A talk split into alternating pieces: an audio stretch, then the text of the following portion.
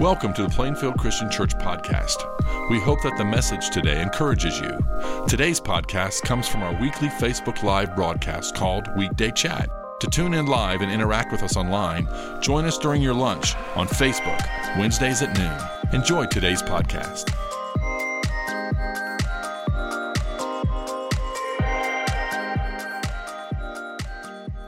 Hey, everybody, welcome back to Weekday Chat, where we like to meet with you midweek to talk about where we have been and where we are going. Uh, my name's Luke. I'm one of the ministers here at PCC, here with my esteemed colleague. I'm Riley Weaver. The first time I've ever been called esteemed. And the last. yes, yeah, yeah. So uh, I'm also one of the ministers here at the church. Just want to thank you for joining us today. We really appreciate it that you take some time out of your busy schedule to watch this. If you have any questions, uh, feel free to comment. You know, we're going to take some time to talk about the sermon from Sunday. So this will be a great time to ask questions about that if you have any.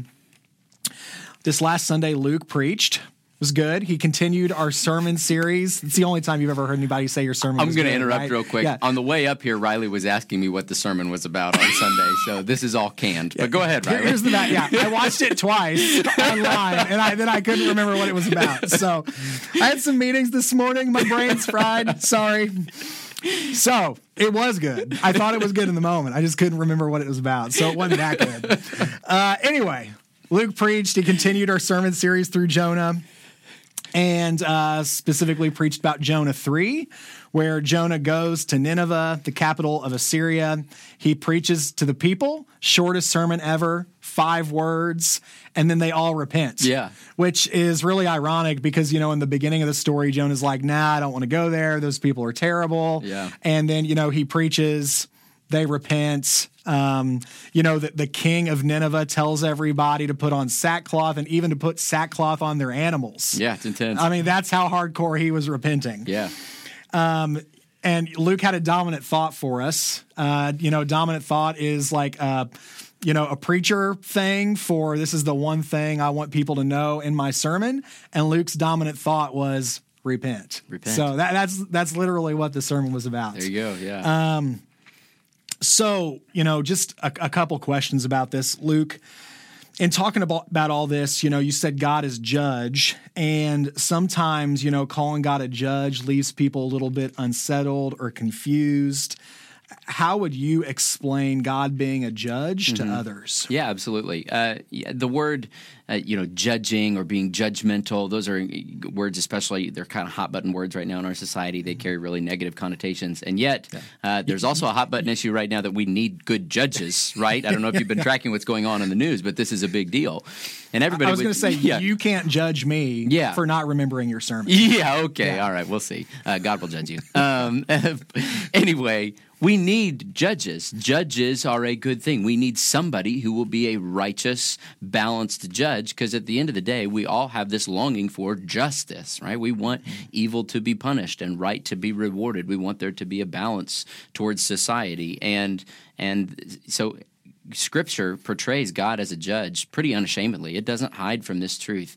And in our modern sensibilities, you know, we often squirm at the idea of God judging people, but uh, the Bible doesn't shy away from this. In fact, it unashamedly portrays God's judgment as a good thing, that God's judgment is Him restoring what is right and good to creation. And I love uh, the quote from Dr. Martin Luther King Jr. when he says that the arc of the, the moral arc of the universe is long, but it bends towards justice because God is um, actively judging his creation. And when he returns, uh, we will all be judged. We will all stand before God because ultimately, the evil in the world, we can look around and point our fingers at a lot of other things, but uh, it, it starts in our hearts. I am the problem with the world. The sin in my heart is the problem with the world. So if we want God to be a judge who punishes what is wicked and what is evil, ultimately that judgment will be turned upon us. Um, so the good news is, of course, that He doesn't leave us lost in that judgment. But what, what would you say to somebody who's uncomfortable with the idea of God judging? Yeah, absolutely. I think I just add to that maybe another dimension of God being a judge. You know, a judge is bad if you're on the wrong side of the law. Yeah. But if you're on the right side of the law, that's a good thing because a, a judge is going to restore you. Um, say, you know, this person's in the right, give you what you deserve. And I think, especially in, in the biblical context, um, you know, judges around the world and throughout history have not always been about justice Yes.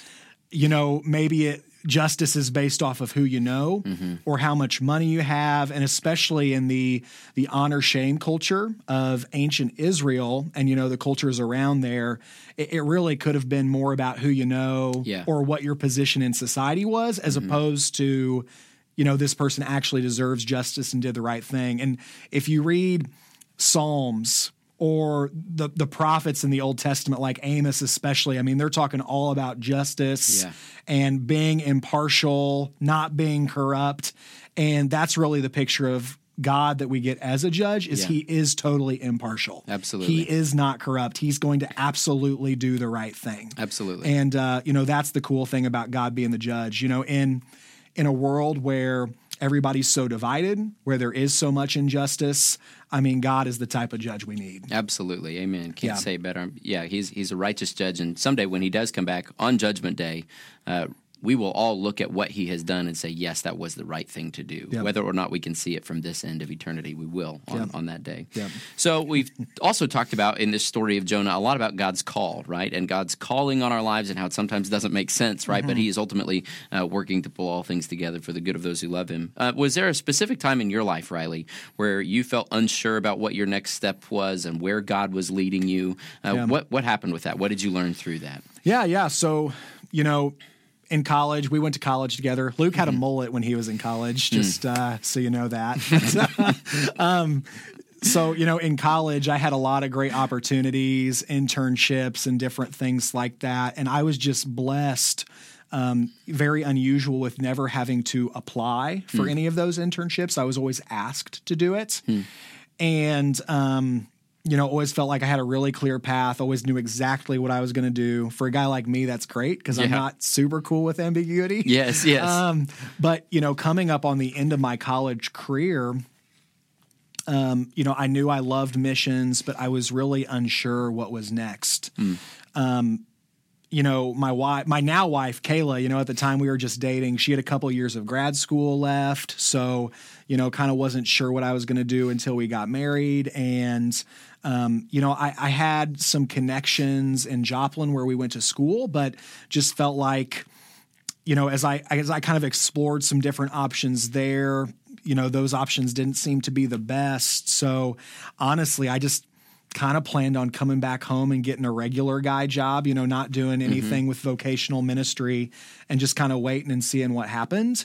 And um, I remember going out to lunch with uh, Steve White and uh, I was kind of telling him what I was going to do, and he said, "Well, why would you do that when you could come work at the church?"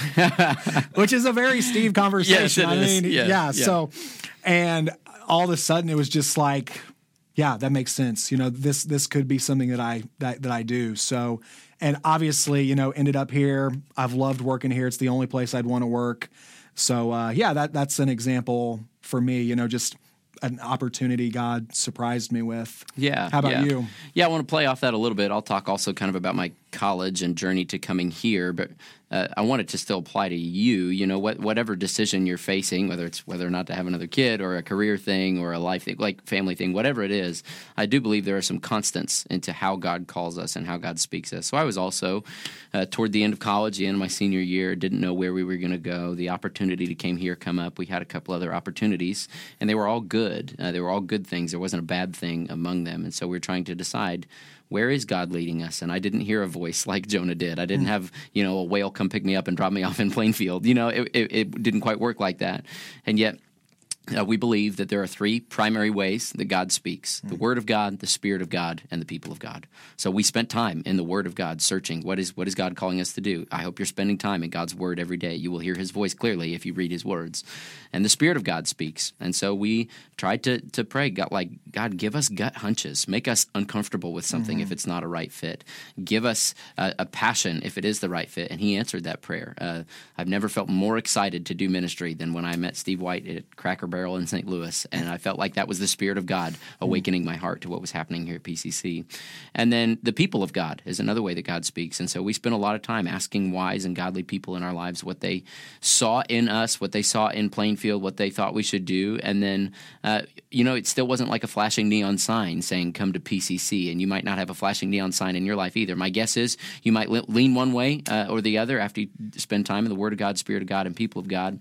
But um, sometimes God will give you a really specific call on your life, and, and you will feel it. In which case, obey it. Don't pull a Jonah.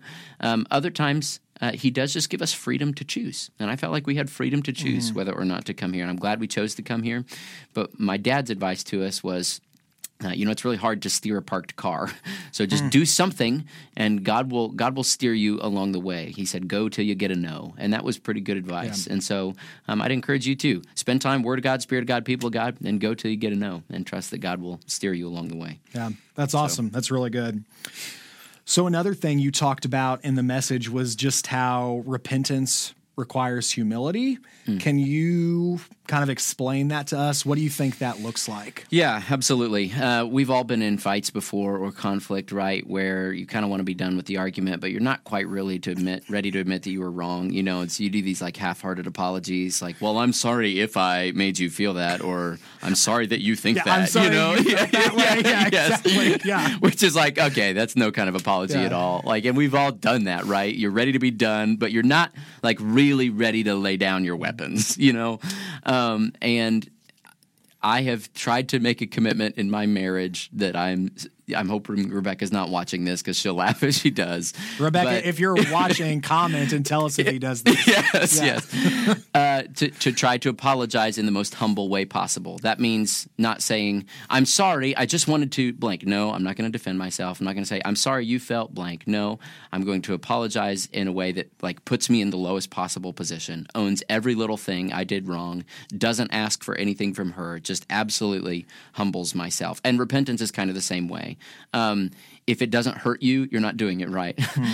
um, so, and and what hurts is being really, really specific with our sin. I think that's the greatest indicator of whether or not your repentance is humble. Is if you are willing to speak specifically the things you did wrong to God and to a godly person in your life. It will make you feel embarrassed, and that is a good sign that you are repenting in a in a humble way. Uh, what would you say, Riley? Well, I was going to talk about confession too. Okay, there so, you go. Yeah, sorry. I, I, don't. I don't have much Dad. Yeah, yeah. I, I think that's great. I think apologize early, you know, apologize often, you know, say what you did. Absolutely, I totally agree. Awesome, very good. Awesome. Yeah. Riley confesses that he he didn't remember much about this uh, sermon last week. So oh look, we're repenting in front of you. This yeah. is good. Yeah. Thanks for spending time with us today. I'm really excited about this upcoming week. It is baptism week, and we are thrilled. Uh, we have several people who've been baptized already. Leading up to this, we'll have more baptized this weekend. We hope you join us for that. And by all means, whatever God is calling you to do to take your next step into Him, don't tell Him no. Listen and obey. Uh, I hope that God has challenged you this week to repent of something in your life. So as you do, you will step deeper into His joy and His freedom and His power. Uh, thanks for joining us. We look forward to seeing you this weekend. Thank you for listening to the podcast today. It's our desire for you to grow in your understanding of Christ's love as you partner with us in our mission to love all people to new life in Christ. If you have any questions about our church or would like to plan a visit with us, go to plainfieldchristian.com. If you would like to receive our podcast every week, we encourage you to subscribe to the Plainfield Christian Church podcast on whatever podcasting platform you prefer. Have a great week.